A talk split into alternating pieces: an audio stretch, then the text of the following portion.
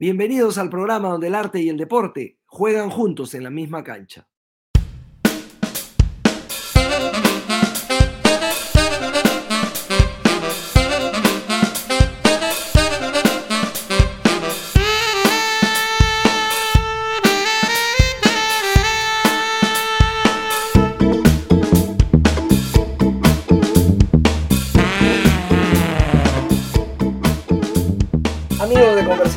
Desde la grada. Es para nosotros un enorme placer eh, conversar el día de hoy con la encantadora Gracia Angulo. Gracia es editora de la Biblioteca Nacional del Perú, fue editora en algún momento de Planeta y también es licenciada en literatura de la Universidad Católica del Perú. Y además es, es amante de los deportes, así que es un placer tenerla en el mm. programa. ¿Cómo estás, Gracia? Muy bien, muchas gracias más bien por la invitación. No, no, no, el placer es todo nuestro. Primero cuéntanos un poco en qué consiste el trabajo de, una editora. Bueno, yo tengo un editor que sigo que se llama Enrique Murillo, que es eh, español, trabajó mucho tiempo en anagrama y él tiene una definición súper bonita de, lo que hace el editor. Él dice que primero el editor eh, está al lado del talento. A veces los editores no nos animamos a escribir nuestras propias historias, entonces tenemos a estos escritores que nos regalan su talento, que confían en nosotros como primeros lectores de su texto. En segundo lugar, el editor acompaña y guía a este escritor para que ese libro sea lo mejor posible. Es como pulir, tienes el diamante en bruto, lo pules y tratas de eh, asesorarlo para que el libro quede lo mejor posible y encuentre a sus lectores. Y eso, y la tercera parte es esa, que felizmente tú eres el vínculo entre un escritor que lo entendemos siempre como en su torre de cristal, aislado del mundo, cerrado en su proceso de creación, y gracias al editor es que se conecta con los lectores, que llega a ellos. Entonces, a mí esa definición me parece súper completa de, lo que hacemos. Sí, me quedó muchísimo más claro ahora, pero ¿cómo sabe uno que lo que uno ha hecho está bien, es decir, que uno ha mejorado o ha eh, pulido el trabajo de, mm. del talento, entre comillas. En realidad es también una relación de, una suerte de negociación que hace el editor con el autor o la autora. No, no, se trata de imponer tampoco algo, pero sí eh, pienso yo que, que le tratamos de dar una mejor estructura o que hay partes, a mí me pasó una anécdota con, con Alonso Cueto cuando yo era editora de Planeta, mm, que por ejemplo él había escrito un, sí, era un cuento para, para chicos, adolescentes en realidad, y lo había escrito hace mucho tiempo, entonces cuando lo retomó no se dio cuenta que había un personaje que le había cambiado el nombre más adelante. Entonces yo al leerlo sí me di cuenta y le dije, oye Alonso, está eh, ahí tal persona que aparece aquí con otro nombre. Entonces, ese tipo de, de pronto detalles o alguna incoherencia interna del texto, eh, el editor, sí, como, como el primer lector lo puede ver. o sea, no sé si hay una fórmula para decir que hiciste un, buen trabajo, creo que, lo mejor es cuando el autor te agradece, ¿no? Y te dice, oye, te diste cuenta de algo que yo no, no había notado. Entonces, creo que eso es lo, mejor, la mayor satisfacción que tenemos. Claro, la recompensa es que el autor te, te, diga que te percataste de, de, lo que él no se había dado cuenta. Ah, Alonso Cueto estuvo por acá, este, en el programa de bautismo, de conversaciones de la grada, de, la grada fue, fue Alonso el, el, el, invitado. También tú te encargas de la revista de la Biblioteca Nacional del Perú, Libros y Artes. ¿Cómo haces para no dejarte influir por tu gusto particular? Es decir, como para, para ser mm. plural en las elecciones de lo que, de lo que eliges. Es complicado, la verdad siempre eh, el editor histórico de esa revista que se llamaba Luis Valera, que ya falleció, eh, y la tuvo casi por desde el 2002 hasta el 2017 más o menos, eh, él era como una persona con demasiadas, demasiados intereses, ¿no? Entonces sabía mucho de cine, sabía mucho de arte, sabía mucho de literatura. Y claro, yo sí estoy más enfocada en la literatura. Me gusta mucho el cine, pero no podría decir que soy tampoco especialista. O... Entonces, este, yo sí la he llevado por un lado más literario. Eso sí ha sido una, una deformación mía. Eh, pero pero igual dentro de lo literario eh, sí trato de ver, eh, por ejemplo, me guío mucho con, por efemérides, por fechas importantes. Eh, el año pasado publicamos un, número dedicado a Vallejo porque se cumplían 100 años de la publicación de un poema de los Heraldos Negros. luego también lo que sí he tratado es que haya más presencia de mujeres, porque sí, en, en, la historia de la revista habían solo dos o tres números dedicados a mujeres, y hay grandes eh, narradoras, poetas, eh, o sea, no, no, faltan este, personalidades a las que dedicar la revista, ¿no? Entonces ahí está, por ejemplo, Magda Portal, Florinda Mato, eh, pero sí, siempre tratando de ver la trascendencia o que puede tener un número en un contexto particular, ¿no? Alguna fecha de celebración, o bueno, se murió Luis Loaiza y también hicimos un homenaje a él. Tratamos de ver un poco eso. Y cuando necesitas asesoría para, mm. tocar temas que no conoces a profundidad, qué sé yo, la pintura, ¿con quién te asesoras, por ejemplo? Eh, busco eh, los especialistas en el tema, por ejemplo, hicimos un, un dossier dedicado a un pintor eh, puneño que era hermano de, de Gamaliel Churata, bueno, era, era miembro de la vanguardia del sur, y ahí contacté a Cristian Reynoso, que ha estudiado la obra de este pintor mucho tiempo, ¿no? Entonces sí, claro, voy googleando, creo como todos, ya Google es la nueva enciclopedia y voy viendo qué, estudiosos o estudiosas se han dedicado a determinado tema y así los convoco, Para que coordinen esa parte. Pregunta complicada. ¿Y el deporte dentro de la Biblioteca Nacional tiene su espacio? Lo va a tener, lo va a tener, ¿no? Bueno, hay una piscina a la que invito a todo el mundo porque de verdad que sigue todos los protocolos de, bioseguridad ahora. Eh, pero no, no hay, no hay mucho más en la biblioteca. ¿no? Pero me refería a la, a, la, a la, literatura, como literatura sobre, sobre deporte, ¿no? Ah, bueno, hay un montón, creo, porque, o sea, pienso que, que el deporte es un género rico para la narrativa, sobre todo, porque finalmente te, son historias de grandes derrotas o grandes victorias, son historias de pasiones humanas. A mí me gusta mucho una novela de, Nick Hornby que se llama Fiebre en las gradas, ¿no? A pesar de que yo no soy eh, seguidora del fútbol ni, ni, tengo esa pasión que él tiene, pero me encantaba cómo describía que dejaba de hacer mil cosas importantes, ¿no? Como ir a la, a la boda de su mejor amigo, o olvidarse aniversario solamente porque su equipo, que era el Arsenal, iba, jugaba, ¿no? Fever eh, Pitch. Después, sí.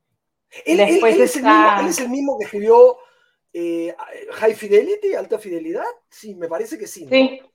sí, sí, sí. Claro, ese es. Sí.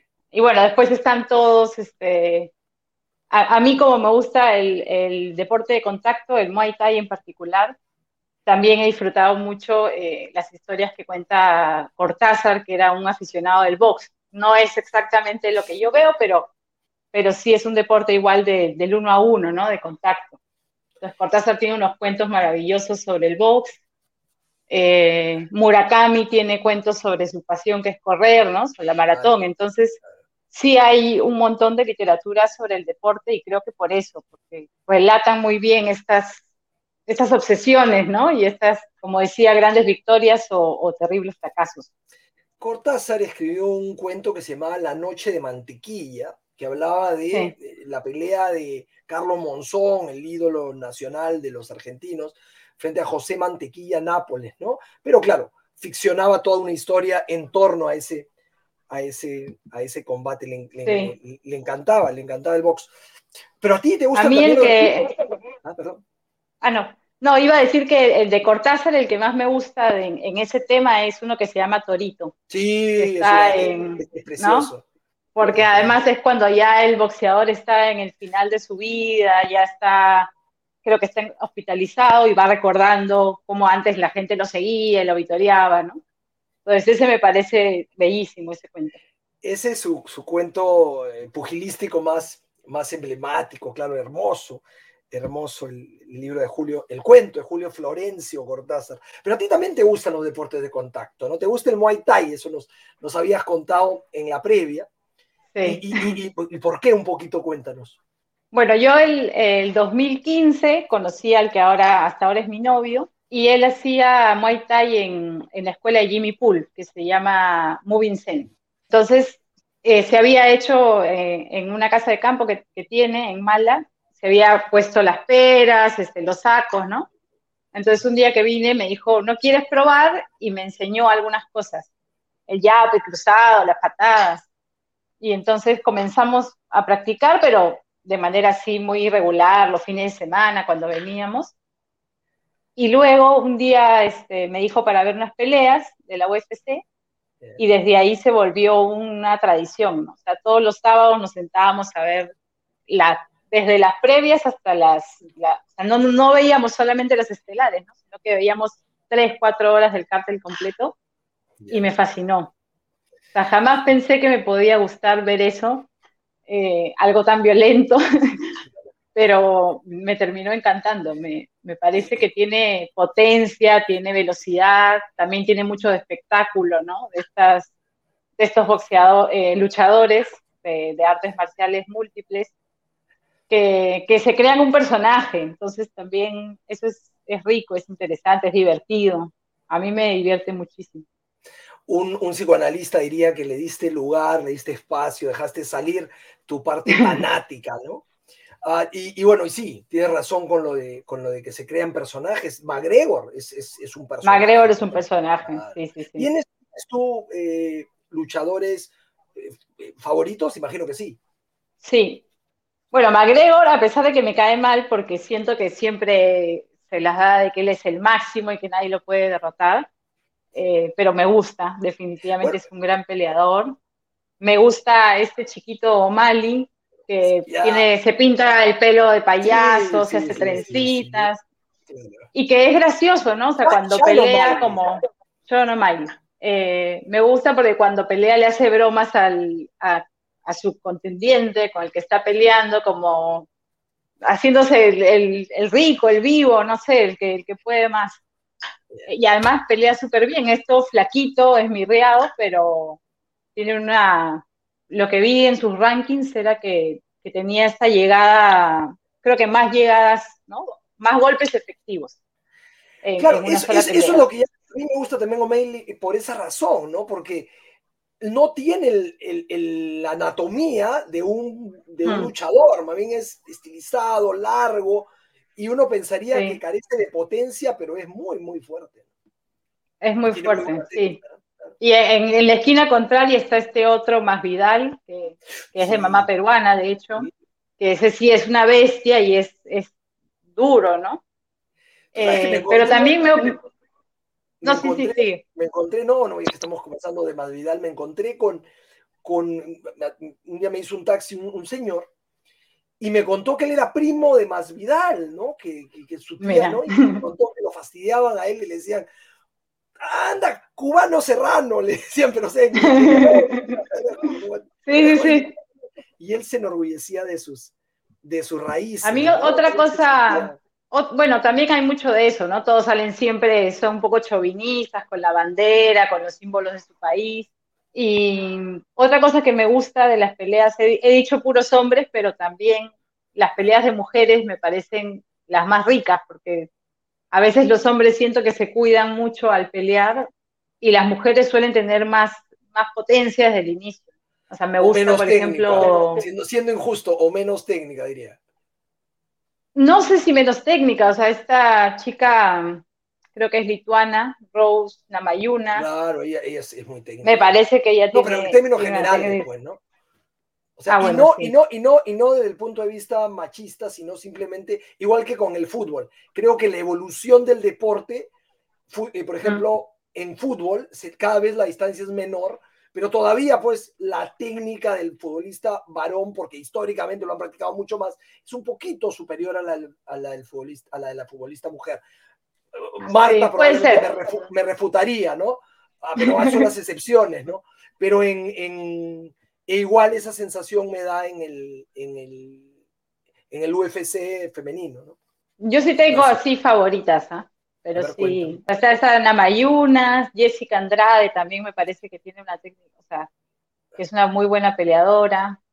Y además, claro, lo rico es que, que en el UFC tienes distintas artes eh, marciales, ¿no? Entonces hay un poco de jiu-jitsu por ahí, hay a veces judokas, entra de todo en realidad, ¿no?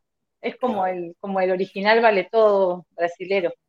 Los rusos, por ejemplo, el sambo lo, lo incorporan a, los combates. Emilianenko, por ejemplo, era superlativo en, sambo. ¿Y tú practicas deportes, Graciano? Practico deportes, pero no con la regularidad que quisiera. O sea, tengo, tengo épocas, en verano soy todos los días, incluso domingo, y en invierno sí me cuesta más porque amanece más tarde, porque hace frío, eh, pero igual trato de hacer, sí, hasta ahora mantengo al menos tres días a la semana, que si hago camino, hago, no, no corro porque soy fumadora, entonces no tengo el físico necesario para correr, pero sí camino bueno, desde la pandemia nos vinimos con mi novio a vivir al campo, entonces tenemos un cerro atrás de la casa y lo subimos todos los días, bueno, tres veces a la semana, a veces todos los días. Trekking. Eh, subimos, sí, subimos el cerro, es un cerro medianito, tampoco es un cerro gigante. Pero bueno, es, es, nos costó al comienzo. Subimos el cerro y luego hacemos una caminata de bajada como una media hora por el campo, que es muy bonito. Y otra cosa que hago es pilates. Ya, y pilates como con, la computadora. Porque ahora que estás... Sí, me enteré, sí, o sea, me, enteré de esa maravilla, ¿no? Que en realidad en YouTube hay un montón de... Lo que quieras aprender lo puedes encontrar en clases gratis, clases pagadas, en inglés, en castellano. Encontré una, una española que, que me encantó. Me encantó cómo enseña, me parece súper didáctica y, y vi resultados. Así que eso es lo que, lo que también hago. ¿Y, cuál es el concepto detrás del Pilates? O sea, porque se trata de estirarse, explícamelo, porque yo lo he visto, pero nunca, no, sé exactamente qué hacen los que, los que hacen Pilates.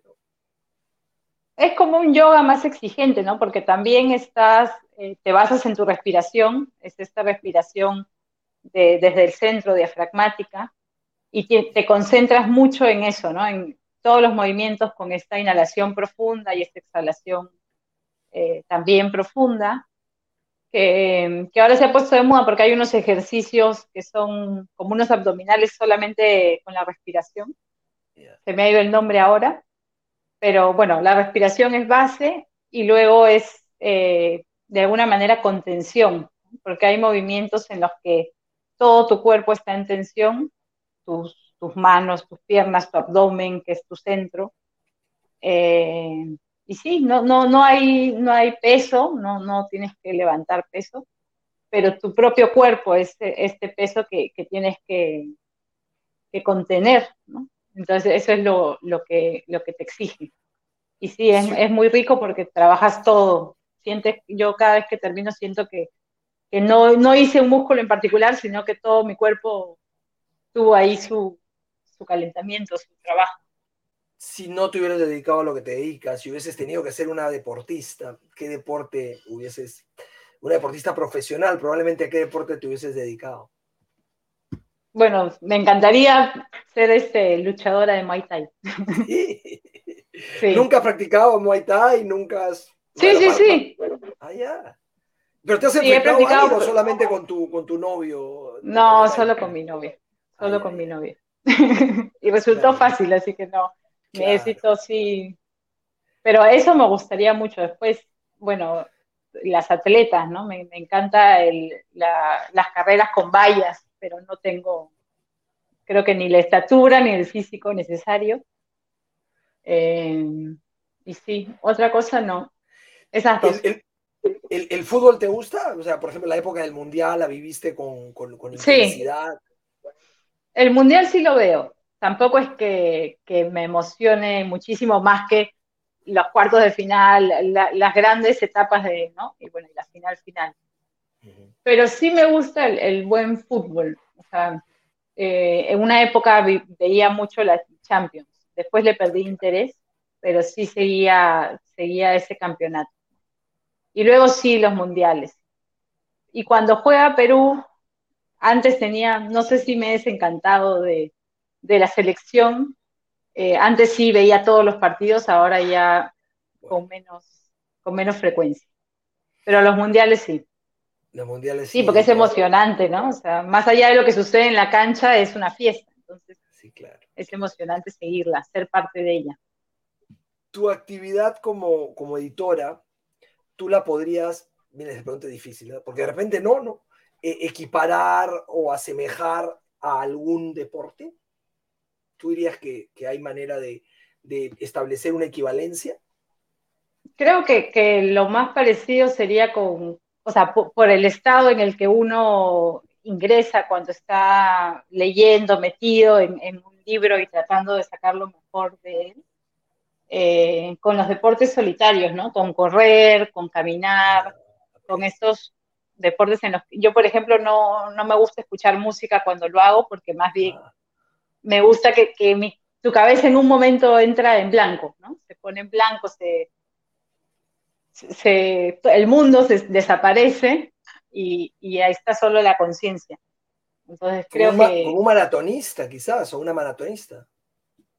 Sí, pero también eh, caminar en distancias largas, ¿no? A mí ah. siempre me ha gustado caminar, entonces en general todo lo que pueda hacer caminando lo hago caminando. Camino un poco rápido.